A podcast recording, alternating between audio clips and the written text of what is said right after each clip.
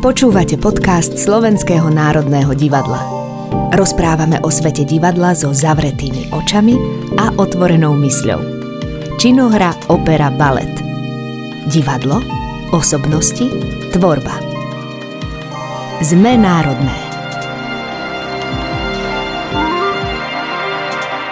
Divadlo Prvý plán vzniklo ako platforma pre autorské ambície zakladajúcich tvorcov na poli divadla, filmu či literatúry. Tí spolu napísali a inscenovali tituly Vegánska apokalypsa, Smútok v srdci, Falafel v placke či Fake it till you make it.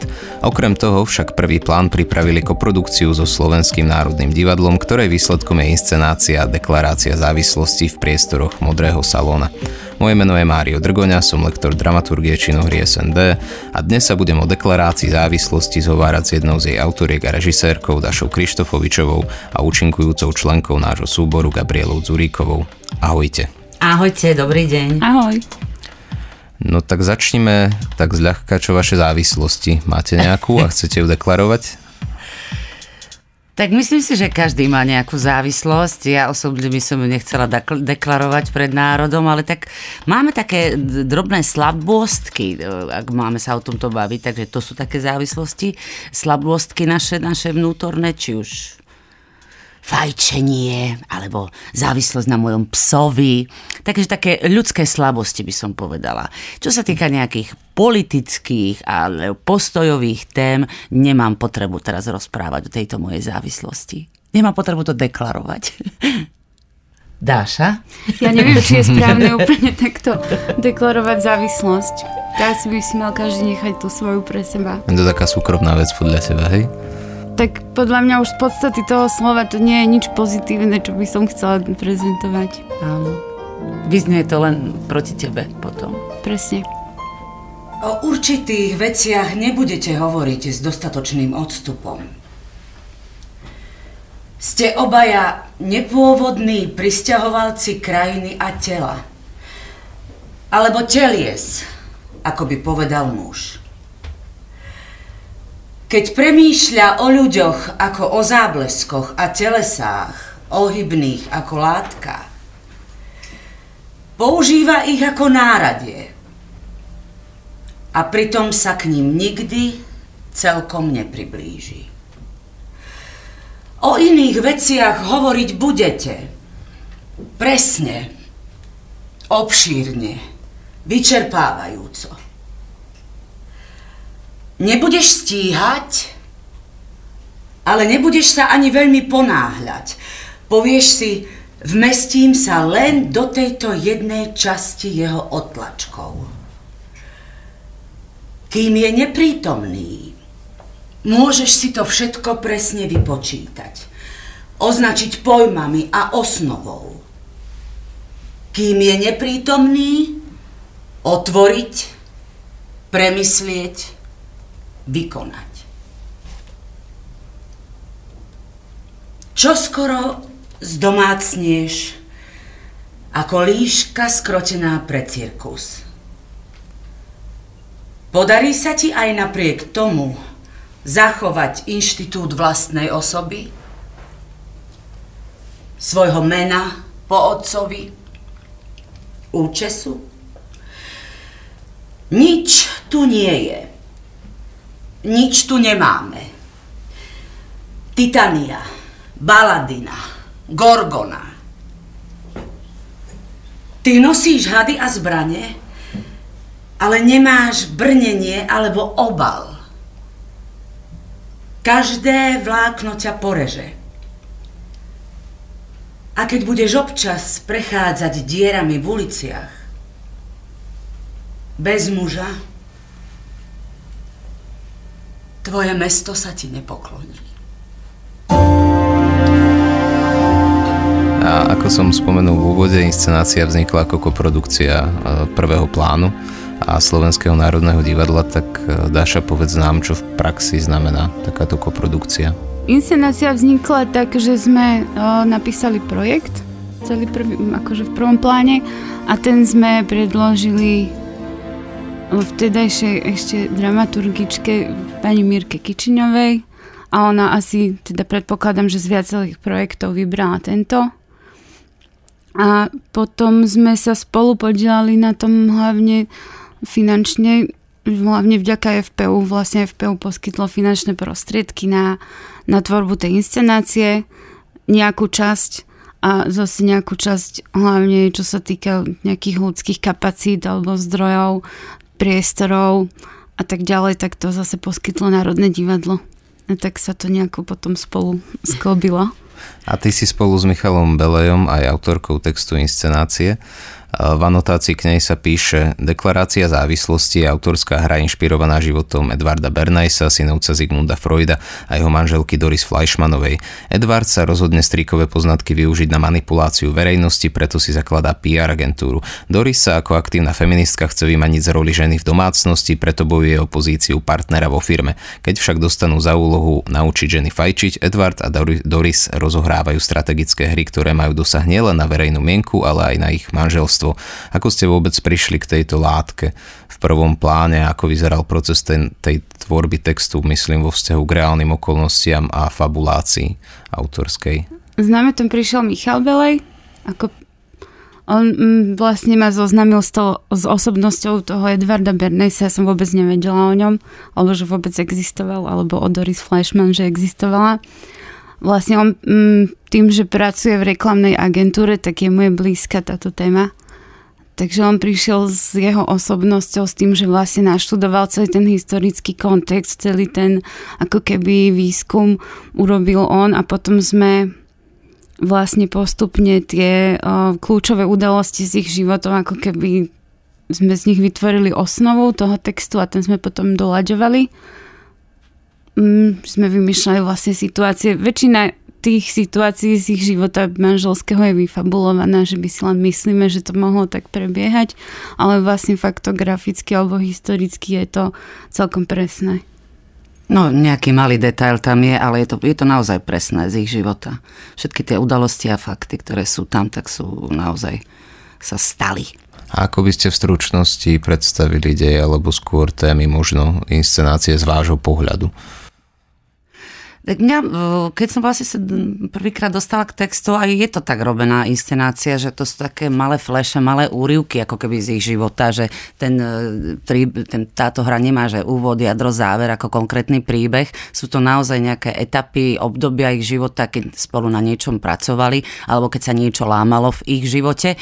Takže mne to príde naozaj také v najlepšom slova zmysle e, skečovité, ako keby čo sa až vlastne v podstate, e, keď to speje k tomu záveru, tam naozaj divák podľa mňa ide s nami po tých malých drobných ich obrázkoch žánrových zo života, ktoré tam sú a dospievame k ich e, starobe. Takže v podstate ideme s nimi ako diváci, ako divák s nami ide ich životom, ale sú to, to keby sme chceli hrať celý život, tak sme tam dva dní, alebo mali naozaj, oni mali úžasné veci, ktoré robili a diváci nevedia, že môžeme nadávať v najlepšom slovo zmysle iba Edvardovi Bernejsovi za to všetko, čo sa tu deje, takže takže on ako kvázi zakladateľ PR Takže mm, divák bude až mnohokrát prekvapený, aké základné mm, ľudské slavosti on využíva, zneužíva. A je to v takých naozaj maličkých, drobných obrázkoch, že tie obrazy samotné netrvajú dlho, ale divák s nami ide. Takže mne sa páči táto jednoduchá skratkovitosť, ktorá tam je.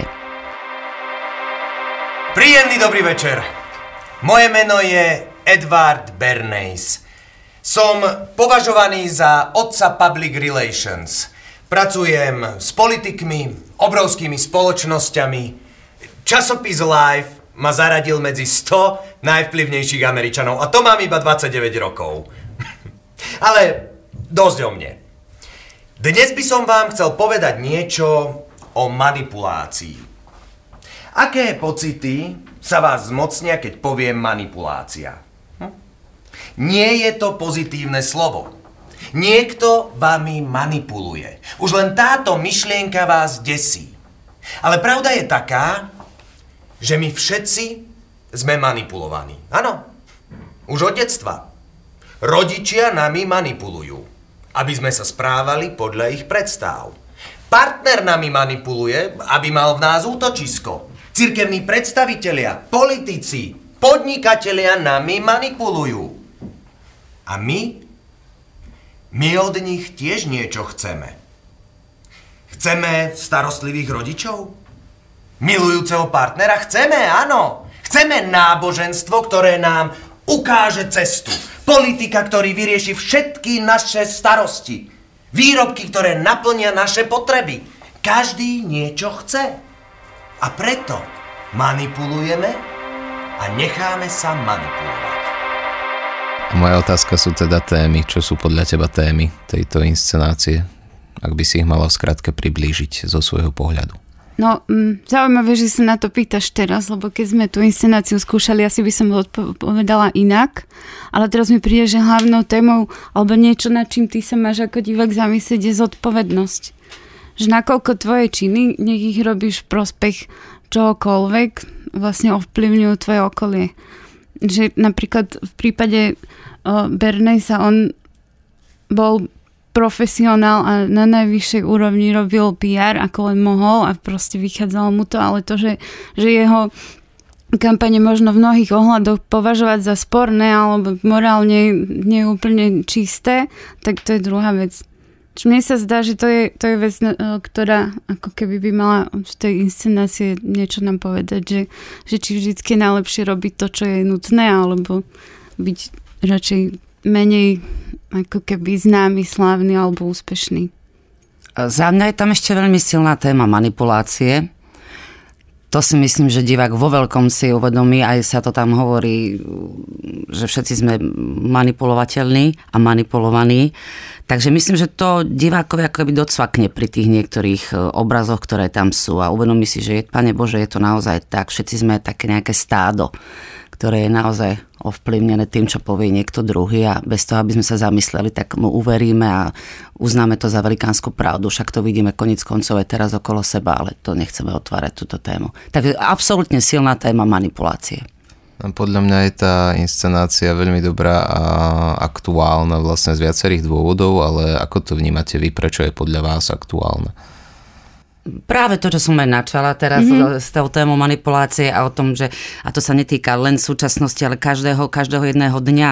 Naozaj, ako hovorí na, na záver Doris, hovorí Edvardovi, že proste, e, tvoja veta znie, všetci um, ľudia sú stádo a nechajú sa ovplyvniť hlasom väčšiny. A je to prosto fakt ja si takisto z, z môjho života pamätám veci, kedy som naozaj reagovala tak prvoplánovo a húfne, masovo, proste som bez toho, aby som sa zamyslela, čo vlastne ja chcem a čo je mojou potrebou a čo je pre mňa to najdôležitejšie, tak som sa nechala doslova ovplyvniť, či už to bolo triedou, škôlkou, mm-hmm. do, dokonca v najlepšom slova zmysle rodičmi, kolektívom, to je všade. Takže v tejto dobe naozaj, kedy by mal každý rozmýšľať sám za seba a postaviť sa za svoj názor, stále nie sme toho schopní. V tomto sme my ľudia slabí a necháme sa veľmi ovplyvniť e, ostatnými ľuďmi. A myslím, že toto je vec, ktorá sa stala každému z nás. Nikto nie je dokonalý a vždy budeme manipulovaní a manipulovateľní, takže e, toto máme o čom rozmýšľať v tejto hre. Je to veľmi ťažké. Ja si myslím, že to hovorí aj o tom, že si treba overovať fakty akoby, že nie je úplne to, čo ti povie niekto v rádiu alebo v telke alebo v novinách, nie, nemusí byť pravda. Čo nechcem teraz znieť nejako, nejako konšpiračne, ale predsa len tých informačných kanálov je hlavne teraz v roku 2022 alebo proste v 21. storočí hrozne veľa a treba ja neviem, či to je možné úplne, ale trošku to možno je selektovať, či odkiaľ tie informácie mám a ako ich potom využívam. Bo napríklad to vidno aj v tej inscenácii, že Edward Bernays proste bol schopný podplatiť novinárov a zmanipulovať niekoho a vlastne z niečoho, čo bolo vlastne zdraviu škodlivé, vedel vyrobiť ako keby mm, nie, že na, o, napríklad sa to tam spomína s, to, s tým, ako vyhral o súdny spor s farmármi, ktorí sa sa stiažovali na to, že zdroje pitnej vody boli otravené fluoridom v Amerike a on vlastne tak zmanipuloval verejnú mienku, že potom si sami Američania začali tráviť svoje zdroje pitnej vody. Pretože to nemohlo byť tak, pretože využil vlastne to, že zubári používali fluorid proti zubnému kazu, takže tým pádom nemohol byť fluorid škodlivý, keď ho používajú zubári. Takže končí to naozaj tým, že doteraz má Amerika otravený zdroj pitnej vody fluoridom. V niečom je to hrozne smiešné, ale zároveň je to strašné. Hej. Nie, ale tak dokazuje to to, čo si vlastne Daša vravela, že je potrebné dnes naozaj pristupovať e, k veľmi ako keby možno aj radikálnej selekcii tých informácií, lebo Áno, tých pretože kanálov človek si je naozaj povie, že, ale to písali v novinách, to tam bolo, to ešte moja babka Áno. hovorila, že to tam písali, takže to musí byť pravda. No. Mne sa ale na tej inscenácii vlastne páči, že k všetkým týmto témam sa dostáva vlastne aj cez jemné tematizovanie feminizmu, hej, ktoré ale zase nekričí teraz nejak plagátovo uh, a zároveň uh, je tam veľa vecí prezentovaných cez optiku toho medziľudského partnerského vzťahu, čo je vlastne ako strašne výhodné, tak povediac, povedzme divácky, lebo sú tam situácie, s ktorými sa veľa ľudí potom dokáže stotožniť na základe vlastnej skúsenosti. Ale mám otázku na teba, Gabika, ako sa ti pracovalo vlastne na tejto inscenácii a na tvorbe tejto postavy? so skupinou Prvý plán. tak som, keďže som asi prvoplánová herečka, tak ma za, zaradila Dáška do prvého plánu. Takže to je výborné zo skupenie, že sme tam dvaja a celý, celý náš inscenačný tým, hore, čo sme celý kolektív, koľko je nás tam 8 ľudí, takže to je úplne skvelé. Ja po dlhej dobe som vlastne takto pracovala, že iba s partnerom, predtým to bola hra David a máme tá Oleana, čo som bola iba ja a Ferko Kovár, takže to je, to je mm, úplne, iný, úplne iná záťaž na toho herca alebo, alebo na tú prácu, keď ste iba dvaja na javisku. Takže mňa to veľmi potešilo, že v takejto komornej zostave ideme pracovať. Andreja som vôbec nepoznala predtým, teraz videnia áno, ale ešte sme spolu nepracovali a s Dášou sme takisto spolu nepracovali, iba ako kolegyne v divadle. Takže to bolo pre mňa taká nová skúsenosť a bolo, bolo to fajn, pretože ono je vždy, lep... tu bolo Sice som sa tvárila, že som najstaršia v kolektíve, čo sa mi tiež ešte nestalo, ale už si na to budem musieť zvykať.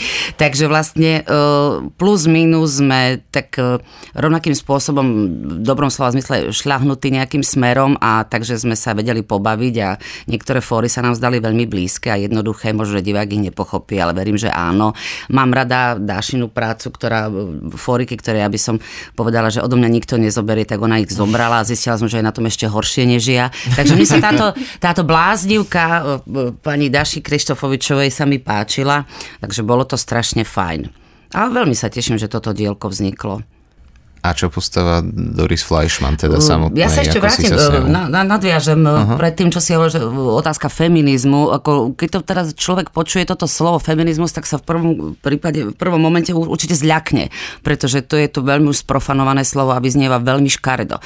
Kdežto tá Doris sa naozaj snažila tú ženu dostať z tej jaskyne, dostať z tej jaskyne na svetlo Božie a nech proste, ona sa netvárila, že proste sama si chce obliekať kabát, ona si chce sama opravovať televízor, ona, ja sama, ja sama muža nepotrebujem. Nie, naopak muža potrebuje, ale chcela byť jeho rovnocennou súčasť, súčasťou. Prosto, aby tá žena mala, mala plné 100% miesto v jeho živote, v jeho práci, v ich vzťahu, aby boli proste rovnocenní. Takže ona to robila na, naozaj z najhlbšieho srdiečka a nie v tom, v tom škaredom ponímaní feminizmu, aký je teraz dnes vnímaný. Je to naopak šarmantné. Ale stojí si za tým a naozaj sa zaoberá ľudskou hlúposťou a obmedzenosťou, keď e, sa vlastne dožaduje základných práv tých žien, či už aby mali svoj vlastný pás, alebo už aby si mohli nechať svoje vlastné priezvisko, keď, sa, e, keď sa vezmú s mužom.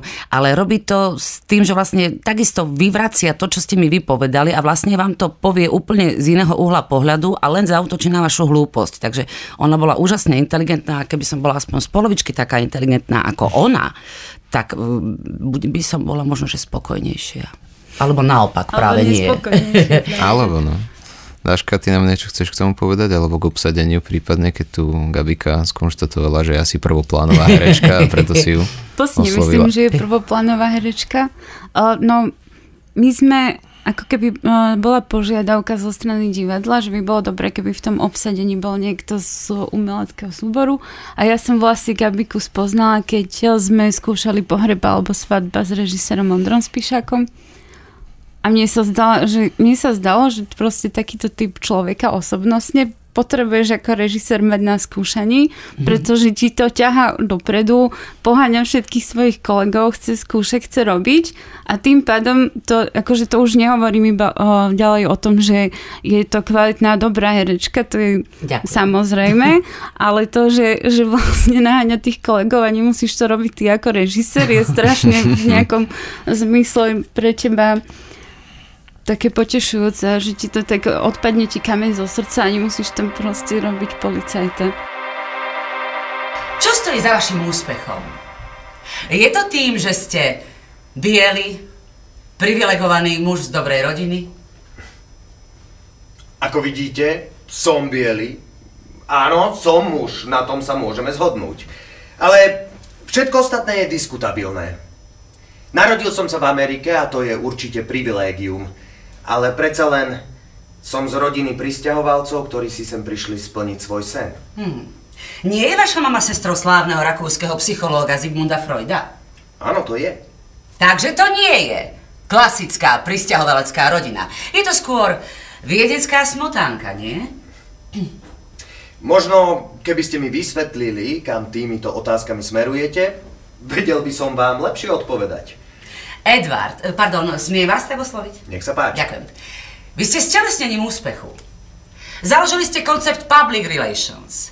Uznávajú vás ako kapacitu na ovplyvňovanie verejnej mienky. Váš strýko je zakladateľ psychoanalýzy a azda najznámejším psychológom na svete. Mňa zaujíma, či úspech nie je istým spôsobom dedičstvo, ktoré si muži odovzdávajú z pokolenia na pokolenie. To si nemyslím. Každý vychádza z istého prostredia. No, u mňa sa úspech nedostavil na základe toho, že som Freudov synovec. Môžeme to považovať za vstupný kapitál, ale ja som mu vytvoril hodnotu. Môžete nám to vysvetliť? S radosťou. Môj striko je vedec, nie obchodník. Peniazom nerozumie, nevie s nimi robiť. To ja som zobral jeho zápisky a podľa nich vydal knihy pod Freudovým menom. Vďaka týmto knihám sa preslávil v Amerike a obaja sme zbohatli. Ja ako vydavateľ, on ako autor. Profitoval som z mena Freud? Áno. Ale takisto Freud profitoval zo svojho šikovného synovca.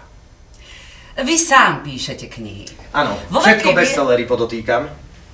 No, píšete knihy o tom, ako predávať masám tovar a služby. To by bol veľký trapas, keby sa nepredávali. A ty sa venuješ aj výtvarnej stránke divadla v celku často, mám dojem, aj tu si vlastne pripravila scenografiu. A aké to je vlastne sklbiť tieto dve pozície, scenografia, režia, nie je to v niečom komplikované, alebo aké to má špecifika? No je to ťažké, už teraz by som to nerobila tak. A už sa snažím to tak nerobiť, že buď robím jedno alebo druhé, lebo to strašne veľa vybavovania a roboty, na ktorú potom, keď chceš režirovať, vlastne ťa to hrozne ťaha, akože otravuje ťa to vlastne. Že napríklad konkrétne v tejto deklarácii tam nie je tá, tá výprava nejaká akože ohromná, pretože ten modrý salón je predsa len malý a nie, nie je tam obrovská dekorácia, ale predsa len všetky tie uh, nutné veci vybavovania z výrobov a tak ďalej sú vlastne, to ťa spomaluje a nemôžeš sa na to pozrieť a zároveň ešte si myslím, že je dobré mať vždy scenografa, ktorý nie si ty, lebo je to ďalší pohľad, ktorý ti ako keby pomáha k tomu. Kabika, a ty v inscenácii aj spievaš a v zásade máš aj pomerne náročne vyzerajúcu choreografiu. Áno, o to išlo, aby vyzerala pomerne náročne, ale vlastne vôbec takto nie, takže takto my krásne klameme diváka. Tak snažím sa, tak Daša mi pripravila prekvapko, aby tak to otvoríš celé pesničkou, tak reku fajn, dobre, dobre, dobre, tak je to zodpovednosť. Tak snažím sa, snažím sa to tam nepokaziť, ale nie tak zvykla som spievať v iných inscenáciách, aj predtým vlastne od školy sme vždy ako študenti už spievali, aj potom boli inscenácie, kde som ten spev využila, takže patrí to tak k tomu a je to tiež jedna z vecí, ktorou chcela Dáša určite ozvláštniť inscenáciu tým spevom alebo tančekom, neprezrádzame, nie je to tam tanček, ktorý len príde Gaba, zatancuje si niečo, má to svoj dôvod, e, odohráva sa to práve v nejakej situácii, takže tu sa mi práve páči tá, tá, tá v najlepšom slova zmysle, ja som to nemyslela pejoratívne, tá skečovitosť e, tohto predstavenia, ale že proste zrazu je tam kúsok toho, kúsok toho, kúsok toho, ale všetko má, to má svoj základ a všetko je to také ako keby šité tou jednou niťou, že ten obrázok nakoniec je jednou niťou šitý a nie je to z rôznych látok pospájana nejaká čarbanica. Takže tak sa snažíme, že to vyzerá náročne, ale to je dobré, že to vyzerá náročne. Ja si myslím, že je to aj dosť náročné. Ale som rada, že je to vlastne, že tá inscenácia aj týmto dostáva takú rozmanitosť a že nielen akože, že ukazujeme, že pani Zuríková vie tancovať a spievať, ale že vlastne ja som chcela tým podporiť aj to, že tá Doris Fleischmann nebola len nejaká panička, čo mudruje z gauča, ale predsa to mm, aj v skutočnosti bola novinárka, poetka, speváčka, herečka a tak ďalej, že mala naozaj ten jej talent bol rozsiahly, akurát bola taká doba, bohužiaľ, že ho nevedela úplne ukázať. A to, ako ho skutočná Doris ukázala, bolo ešte asi tak o 400% viac, než akákoľvek iná žena by si to mohla dovoliť. Tie momenty tam ale fungujú veľmi dobre, aspoň teda podľa môjho názoru a ako veľmi dobre sa na to pozerá, aj sa to veľmi dobre počúva, že sú to jedny z takých highlightov tej inscenácie, podľa mňa. A, ale aby som ešte nadviazal vlastne, aby ty si načala vlastne tú tému o, hrania iba s jedným hereckým kolegom, skúsiš to trochu rozvinúť možno pre poslucháčov, že aký je v tom rozdiel, keď interaguješ herecky s väčšou časťou súboru alebo s viacerými hercami a keď máš iba jedného Je to naozaj partnera. náročné a každý z kolegov, ktorý už takto hral, netvrdím monodramu ako vynímajúc, samozrejme to je samostatná kategória, je to, je to veľmi náročné. Ste tam naozaj iba dvaja, musíte sa naozaj iba na jeden na druhého spolahnuť. Dobre, tu je, tu je špecifikum, že sa tu um, rozprávajú aj monológy a tam vám naozaj nikto nič nepomôže, ste odkázaní iba sám na seba. Ale e, je to také, že ako keby vás bolo viac na tom viacerí, keď ste na javisku, sa môžete tak viac e, tak ako keby uchrániť a tak schovať jeden za druhého. Tu nie je šanca sa schovať. Dokonca e, tak ja hrávam aj v divadle Gunagu, kde som doslova pol metra od toho diváka. Ešte aj to je iné. Aj tu tá blízkosť toho diváka je neuveriteľná. Predtým sme mala, tú Olánu sme hrali na malej scéne a tá vzdialenosť medzi divákom a nami bola predsa len o, o ten meter ďalej. Je, je, to, je to neuveriteľná intimita a zároveň ste taký nahý, ja, ja sa paradoxne lepšie cítim ako keby na tom veľkom javisku, kde sa cítim slobodnejšie a e, nie až taká odhalená ako prosto v tomto malinkom, e, malinkom javisku. Je to, je, to, je to iné. Ste tam len dvaja, musíte byť na seba napojení, musíte vlastne poznať texty toho druhého. Hoci sa stane, že nedá sa všetko ovládať na 120, na 300%, ale je to naozaj o tom a teraz som tu a teraz sa z toho nesmiem zblázniť a musím ísť do toho.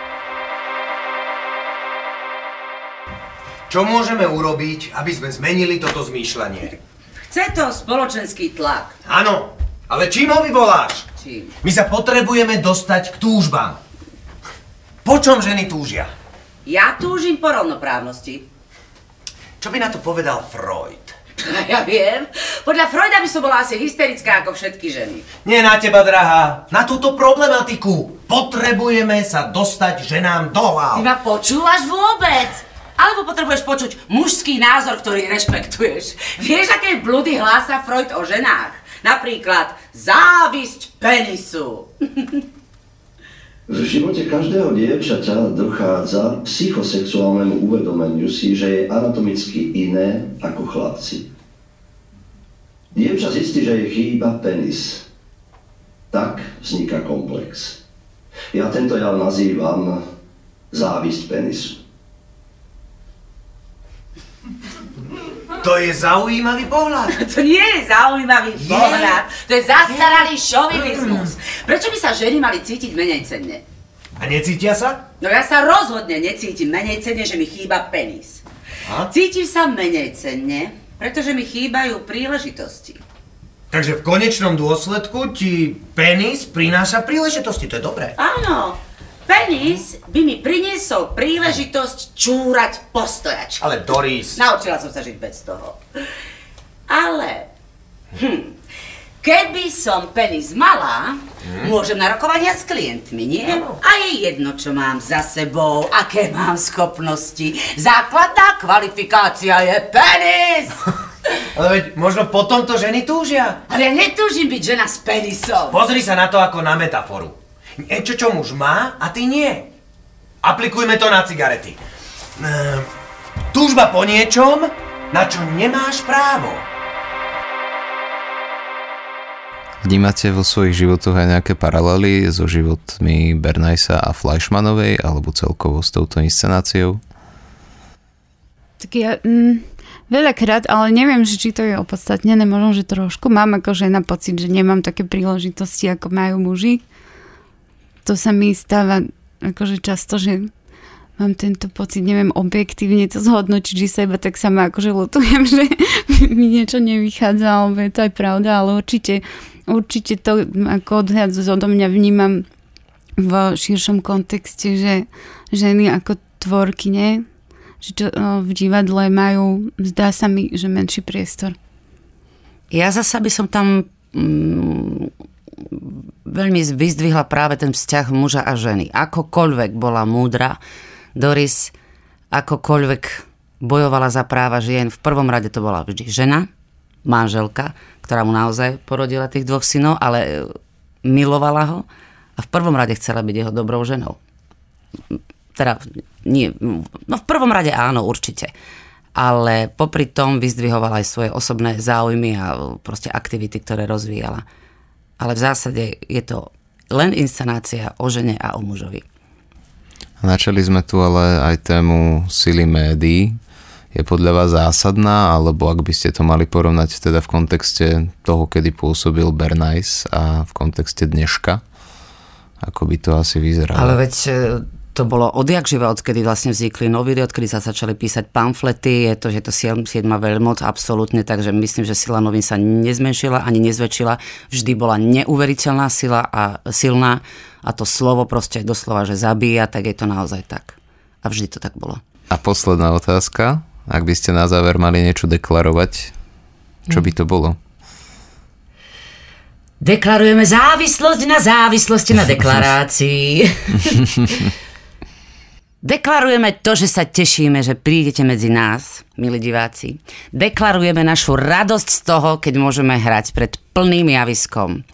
Deklarujeme našu neuveriteľnú túžbu, už nech táto, táto pliaga pominie a môžeme normálne fungovať. A deklarujeme našu túžbu po zdraví, šťastí a spokojnosti. Nemám tomu čo dodať. Ale bola by som veľmi šťastná, keby už sme mohli normálne pracovať a nebola by pandémia, chodili by sme do práce, mohli by sme tvoriť, lebo je to, aspoň pre mňa je to hrozne frustrujúce. Aj napríklad dosud tejto inscenácie tiež bol taký, že sme ju odpremierovali a potom pol roka sa vôbec nehrala. A je to strašne smutné a také vlastne demotivujúce, že už potom ani nemáš chuť niečo ďalšie robiť, lebo vieš, že to robíš v podstate zbytočne, že naozaj nám chýba ten, ten divák a to, aby sme to mohli niekomu predvádzať. Takže Áno, to by takže... som chcela deklarovať ja zase, že už chcem, aby nebol COVID a bol pokoj. Takže tešíme sa na vás. Tak vám veľmi pekne ďakujem za rozhovor a príjemný deň ešte. Aj my. Ahojte všetci. Dovidenia. Počúvali ste podcast sme národné. Činohra, opera a balet spolu na jednom mieste. Generálny partner podcastov SND Tatra Banka.